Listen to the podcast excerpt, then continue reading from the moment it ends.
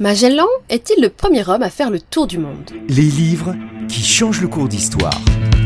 Une série produite par l'Encyclopédie d'histoire numérique de l'Europe Sorbonne Université, avec le LIP, le laboratoire d'innovation pédagogique de Nantes Université. C'est à cette question que répond l'ouvrage de Romain Bertrand, qui a fait le tour de quoi? L'affaire Magellan.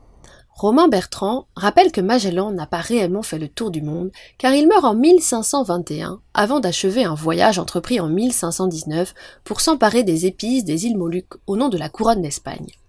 L'ouvrage propose une hypothèse troublante, loin des récits convenus des grandes découvertes. Ce n'est pas Magellan qui a fait le tour du monde, mais c'est sans doute son jeune esclave, Enrique, originaire de Malaisie, qui le premier aurait pris la mesure du monde en retournant en Malaisie par l'océan Pacifique après son voyage en Espagne.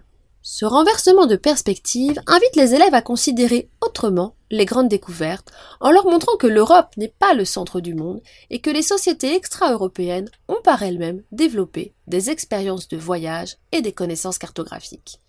C'est ce que montre notamment l'extrait de la lettre écrite par Alfonso Albuquerque au roi de Portugal Manuel Ier en 1512, analysé par Jérémy Verger dans sa notice consacrée au livre de Romain Bertrand dans l'Encyclopédie d'histoire numérique de l'Europe.